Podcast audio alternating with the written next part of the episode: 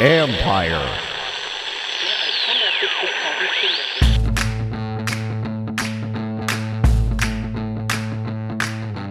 Hello and welcome to my podcast. Do me a favor, subscribe to the John Keim Report wherever you get your podcast. You're watching on YouTube. Hit that like button, hit that subscribe button. You can find us there as part of Ampire Media. That's A M P I R E. Always much appreciated when you tune in. And don't forget, you can read my work on ESPN.com. I have a story up now on Sam Howell's progression from the spring and throughout the summer and why Ron Rivera made the decision or announced the decision he did today. Of course, that is what I'm talking about is that Rivera said that Howell is going to be their starter going into the season. No surprise. I think the only people, to be honest, who are surprised are those who haven't followed this team on a daily basis. Maybe our national, more national folks are just kind of paying attention on the periphery. And because I'd get asked, even on Sports Center, what about the quarterback battle? Well, it never was a true quarterback battle because what they wanted to see is Sam, did Sam Howell lose a job? And the answer was no. That was the key. Like he always had it. The key was was he going to hold on to it? Would he lose it? And he did not lose it, which is why Rivera wanted to make the decision today. They waited to this point because if you recall, there were a couple times in the offseason, even during training camp, where Rivera would point to those two day joint practices against Baltimore as a defining measuring stick for how and for this decision. And it's funny because, you know, you go back to 2020 when they had Dwayne Haskins here, and he said that there was going to be a quarterback competition. Well, it never materialized that way. Part of it was, that and they didn't learn enough about Haskins during the summer because you didn't have preseason games, you didn't have the joint practices, and you relied on practice. They wanted to give Haskins every opportunity. They gave him every rep to try and win the job. Four games in the season, they realized he wasn't ready. With Howell, the big difference was they had a lot of ways to measure his growth. He, there was there were there were more they had spring practices. They had a preseason game and then they had these two-day joint practices. That's why they're able to stick with the plan they had for him. And while there was talk of a competition, it never materialized because they were able to get a good read on what Howell can do. Now, the other part is they really do like Jacoby Brissett, and they feel with him they pro- they possibly have a top three backup quarterback in the NFL. He's been very good for Sam Howell. He's been a mentor for Sam Howell. He's good in the room. He understands how to prepare and be a true pro. So Rivera has said that he feels really good about their quarterback room. And a big part of the reason why is Jacoby Brissett. But again, this just never materialized into a competition. Everybody here knew it. You knew it because you've been paying attention. But it is funny how beyond here, people who don't pay attention every day, and I don't blame them, but they looked at this differently than I think the rest of us did because it just never never went there. But why is Howell the starter? Let's talk about that for a couple minutes. Not why was he named the starter? We we knew that was going to happen, but why is he in this position? And the key word for me to tell you is one growth. He he has grown throughout this. He's grown a ton since last year at this time. He has grown since the end of the season when he started against Dallas. He has grown from the spring. He grew from the summer. He's grown from week to week. I'll give you one example. Uh, but so I, I was going to talk about this a little bit, but I'll tell it right now. So last week against the Browns, and I pointed out to you, there was an RPO run where he doesn't get the proper drop on it. It was the first run play that was where Leno gives up pressure inside and, and Robinson gets stuffed. And it looks like, oh, the tackle just got beat on the play. Well, yeah, but Howell doesn't take the proper footwork. He's supposed to drop and sell the pass. It's an RPO. You've got to sell the pass. You're not going to sell it by just keeping your feet there and keeping your eyes down. So if he drops, then you allow the back to have a flatter plane, which allows him to avoid that interior pressure and allows Leno to seal the end and allows Robinson to get outside. Just that little bit of footwork can cause those kind of issues. And, you know, again, people are going to think, oh, the tackle or this or that. It started with the quarterback's footwork. But against Baltimore, what they liked is better footwork overall, more consistent, and in the RPO game. And there was one play in particular, and I talked about this the other day. I have a video up of it on on the Ampire the page where you go to the shorts, see the pass that he throws to Jahan Dotson on the outside. Look at the footwork. He takes a couple drops. and he freezes and, he, and it's it's a, it's an RPO. You have the back who can take the flat plane. Now he pulls it out because he's guys he's got his eyes up, and then he hits Jahan Dotson out in the left flat. It's a play where Kyle Hamilton's diving and barely misses the ball, but it starts with good footwork and the ability to hold him. Because if you're not, if you don't take the footwork and sell, run, or pass, then they they can react accordingly. But be, when you do the right things, then it, it makes everything go easier. So that has been a big part of of, of it. And the other part is there he's not finished. They don't feel like he's finished. They feel like he hasn't hit it. He's clearly not hit a ceiling. He's played one game for goodness sake. So that's a big thing too. To me, one big thing is he doesn't look overmatched out there. He's not. He does not. I mean, there hasn't been a time where you're thinking like, "Oh my God, this could be a disaster." I have never thought that with this kid because I think, and I've told you before, I think he has some really good traits that translate into NFL to being a, if nothing else, a, le- a legitimate starter in the NFL. And then to what level? A lot of other things will determine that: offensive line, play calling, et cetera, et cetera, et cetera. But he has the traits to play well in the NFL. Again, let's go back. Let's go back. Excuse me. Let's go back to Baltimore for a second. And that first day, the, the commanders felt like he did a really, really good job. That's what people told me. Second day, they felt like it was a good job. So not quite as well as the first day, but certainly a very, um, a very good day. They liked how decisive he was. Again, the footwork more consistent. And I point out the RPO game. And Rivera did talk about, um, you know, some things that, you know, you got to do better with, but and improve on. That was one of the things he had to improve on was the footwork, and he did. And there's still there's still more. Listen, and I'll get to this in a minute, but I'm going to get to some of the other, like I guess the flaws or the issues he's got to improve on. But they liked they like really like his smarts how he works. Um, they love the decision making. Again, those all those are all things that translate into NFL success. And what again, I keep saying, I think he can the kid can play in this league. I don't know how good he'll be or when he'll get there, but he can play in this league. Um, against Baltimore, they like the anticipation skills. And I brought up the Dotson play. That was an anticipation throw, but also showed really good arm strength.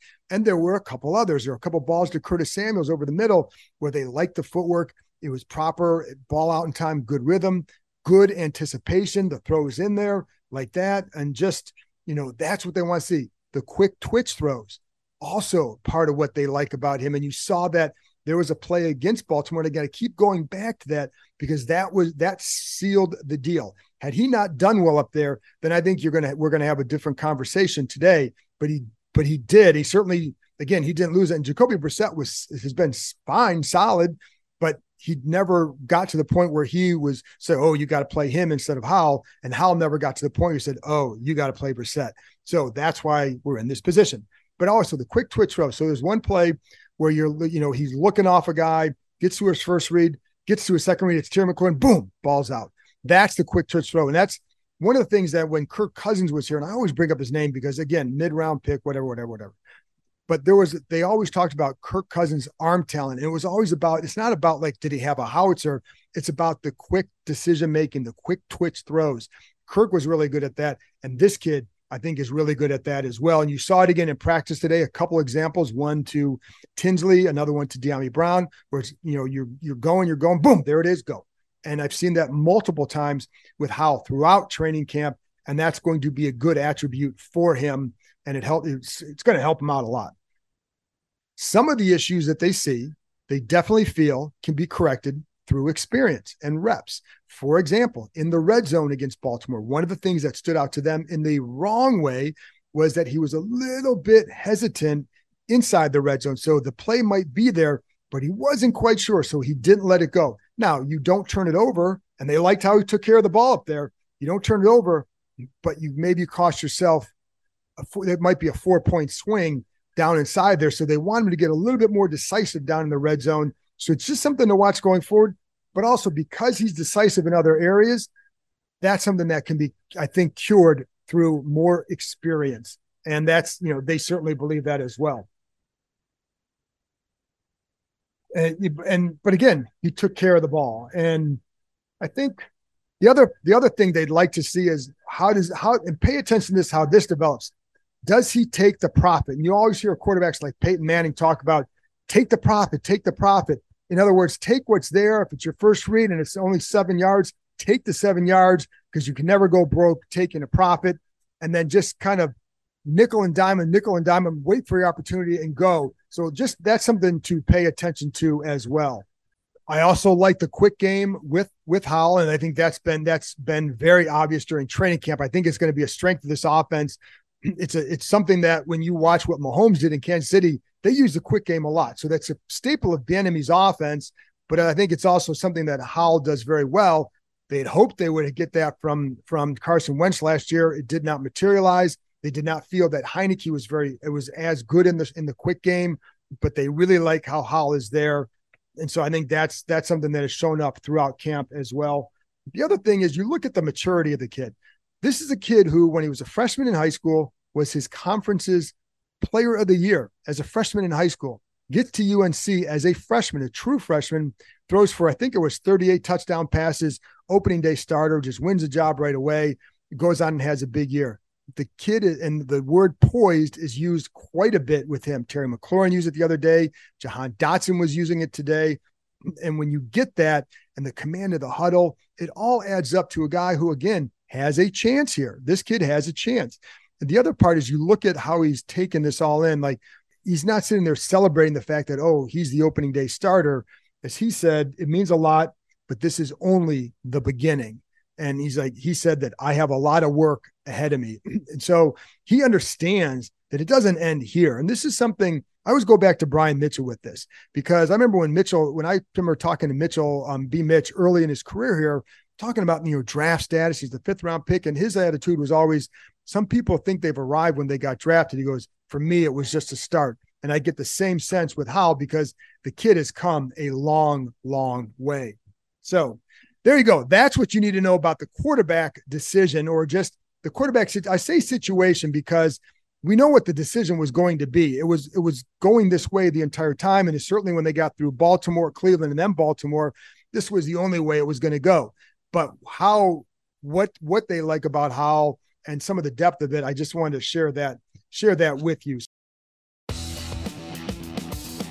There is still time for one more family adventure this summer the country's largest climbing and zipline park is open seven days a week until Labor Day.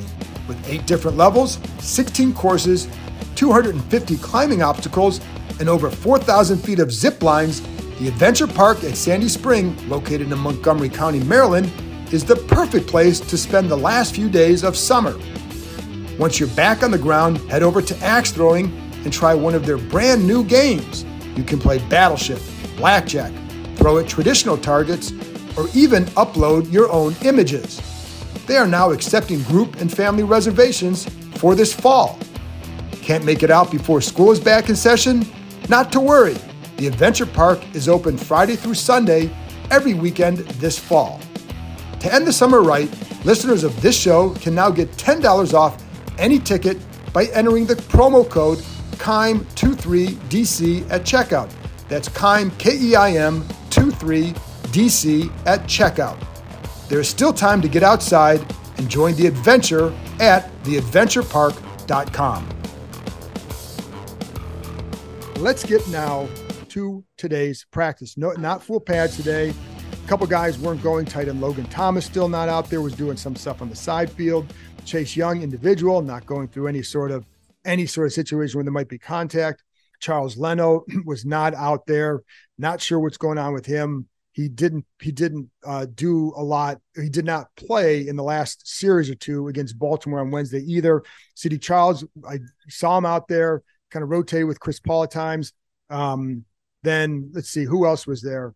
Phidarian Mathis still not out there. Not sure when he's coming back. With with Thomas, like there's no reason for Thomas to play at this point. They know what he can do. Just get him ready for the season.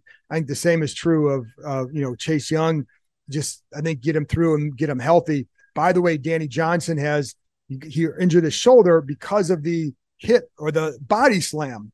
And you know, if I'm if I'm Washington, I'm really pissed about that play because it's a play in practice. He picks him up and throws him to the ground. Now the kid's got an injured shoulder, and you know they he's list he's considered day to day, but you know, and there's really there's there shouldn't be any reason for him to need to play in the final two preseason games. Quite sure he's going to make get a spot on this roster. He's had a good camp, and I haven't seen anybody that you say, okay, this guy should be kept ahead of him. But you know, you never know. And but I, he would. I don't think he'd have played in the final preseason game.